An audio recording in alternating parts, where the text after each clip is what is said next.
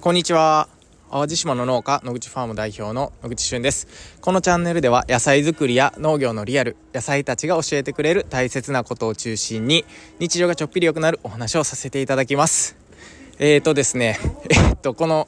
音声を収録し始めた途端、なんかカンカン鐘が鳴っておりますが、えーと、僕はですね、今北欧のヨーロッパ、エストニアという国に、えー、来ております。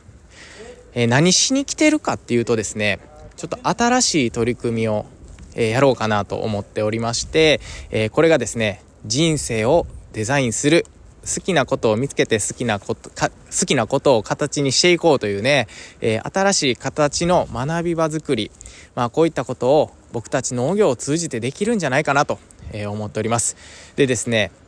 ちょっと縁があって、エストニアに来ているんですけれども、ここはですね、本当に IT T のめちゃくちゃ進んでいる国でありながら、本当に自然を大切にしているという、こういうバランスがすごく取れた国だし、えー、それこそ自分たちがやりたいこと、それを形にしている人が本当にたくさんいるということでね、えー、まずはその何て言うんかな、リアルを肌で体感したくて、えー、まあ今回のこの旅はですね、自分が実感して、それをえー、今度日本に持ち帰った時に学び場作りに活かせるんじゃないかなということで、えー、エストニアに来ております。えー、実はですね、この目的地にたどり着くまでもうほんまに長いフライトで、えー、なんやかんやでね、多分24時間ぐらい移動してたんじゃないかなと思うんですね、家を出てから。で、えー、まあようやく着いて、えー、まあほっと一息したいところなんですけれどもこれがまた濃い一日一日を過ごしててですね実は今3日目の朝です。もう全然音声配信する暇もなく、えー、本当にあっちこっちね、えー、行ってます。で、この2日間でほんまに1週間とか10日ぐらいのこう濃い密度の時間を過ごしてるんじゃないかなと思っているんですけれども、まあそんな中今日はですね、えー、少しこのエストニアのことを知っていただこうと思いまして、え、たまたま聞くラジオ in エストニア、え、初めてですね、海外から配信するのは、え今日も元気にやっていきたいと思います。はい、えー、今日のテーマはですね好きなことを形にするってやっぱりいいことやなっていうお話です、えー、2日目の昨日ですねちょっとねもう1日目はもう一旦忘れて2日目のお話いきますね、えー、昨日はですね、え、あるファームに行ってきました。タイバスコヤっていうところのね本当にこう自然豊かなところでえー、天と地が重なる場所って言われているんですって。でエストニアに住んでいらっしゃる方でも、まあ、人生に1回は行きたいそんな場所みたいなんですね。でそこに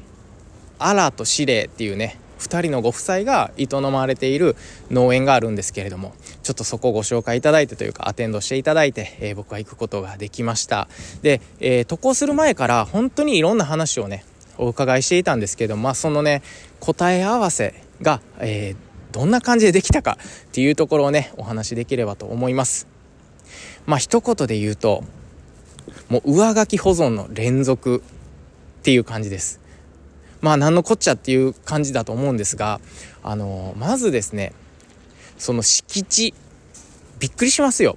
100ヘクタール。で僕たちが農業しているね面積って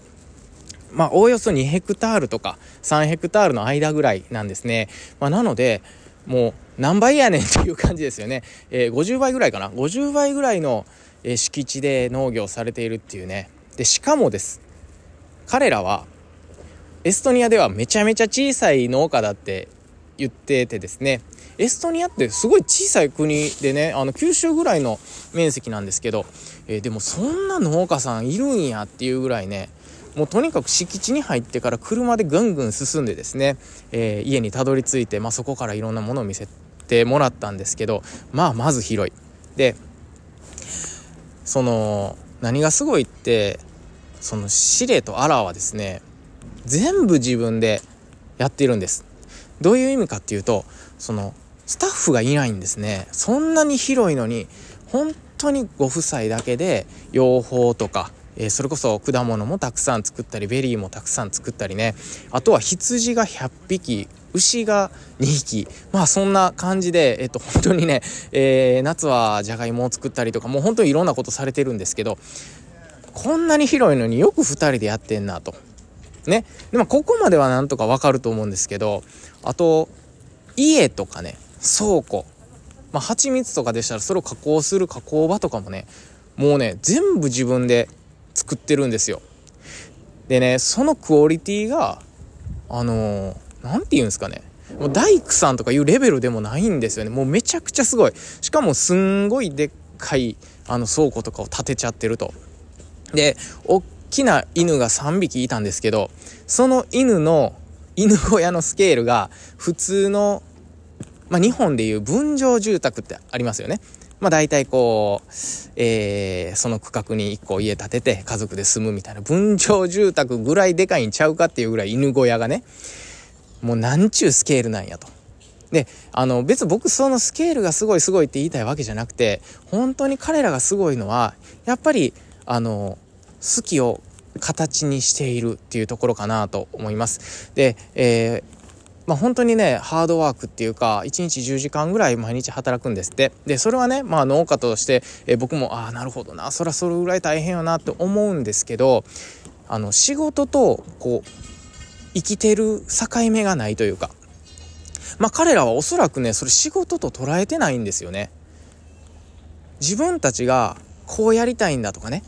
こんな風な人生を送りたいっていうことをただただ向き合って前に進んでるっていうイメージなんですよね。で普通ねそういうの聞いたらえそんなしんどい人生嫌やって思う方たくさんいらっしゃると思うんですけどそのご夫妻はなんとあの自分たちで、まあ、例えばサウナを作ったりとか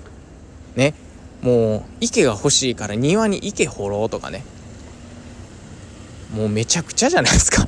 で直売所コロナでねお客さんがへあの飲食店止まっちゃったんで直売所も自分たちで建てちゃおうみたいな。まあそういったこともねもうどんどんどんどん自分たちでこう自分たちの思い描く農園を形にしていってるんですよ。であのー、聞いたんです。えスタッフ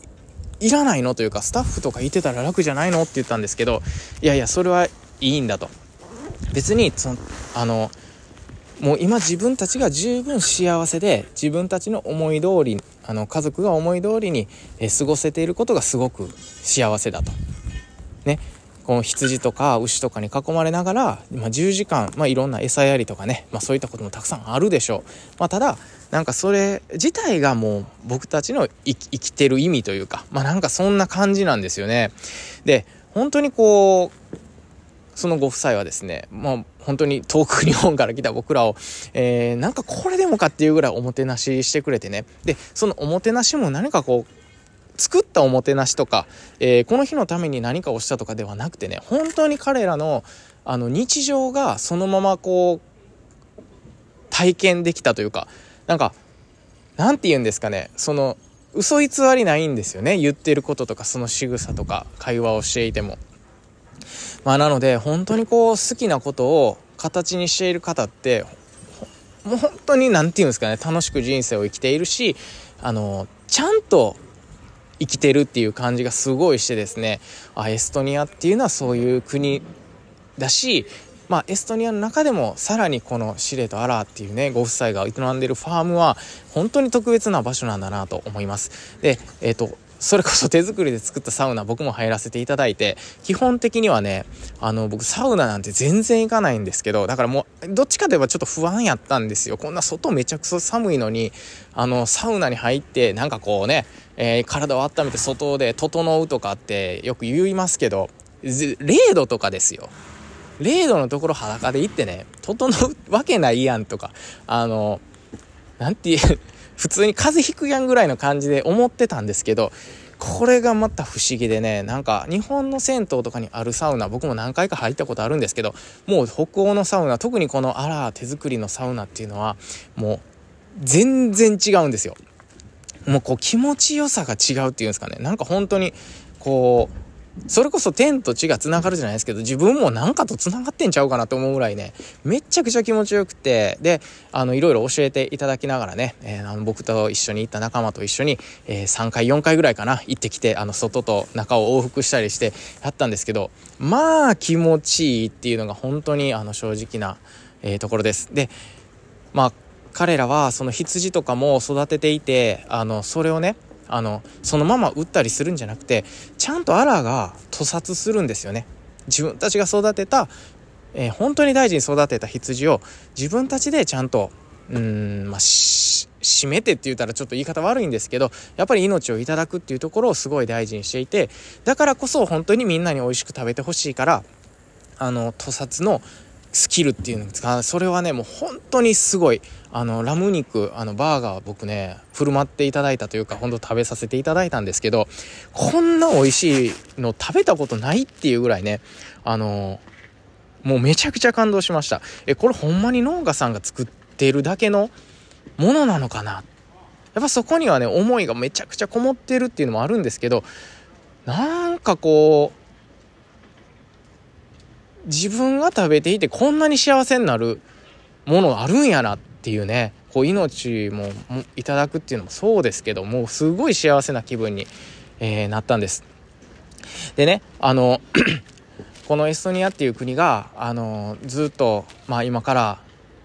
あとまだ数日僕滞在するんですけど本当にこの1日2日でいろんなこう自分の今まで生きてきたあの人生観で、えー、こうフィルターを通してねこの国を見たりその人と会ったりしていますけどまたこう違った角度であの物事が見れるようになるというかあなるほどこういうことが好きを見つけて好きを形にするんだなっていうのがねあのだんだんだんだんこう鮮明になってくるというかなのでこれをちゃんと日本に持って帰ってね、えー、今後の学び場作りに生かせていけたらなと、え、思っておりますで、えーと今日はですね今その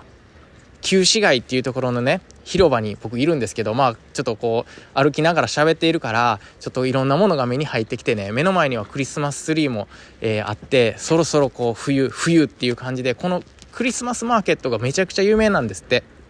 で今日の夜はここであのなんかいろんなお買い物できたらいいなと思ってるんですけどあの今日はまたいろんなところに行ってですねインプットしながら、えー、アウトプットもこうやって音声配信でしていければなと思っております、えー、歩きながらなんでちょっと話があっち行ったりこっち行ったりしたかも分かりませんけれどもまあとにかくね、えー、僕はここに来ていろんなものを学んでね、え日本に持って帰れたらなと思っております。ということで、え今日はですね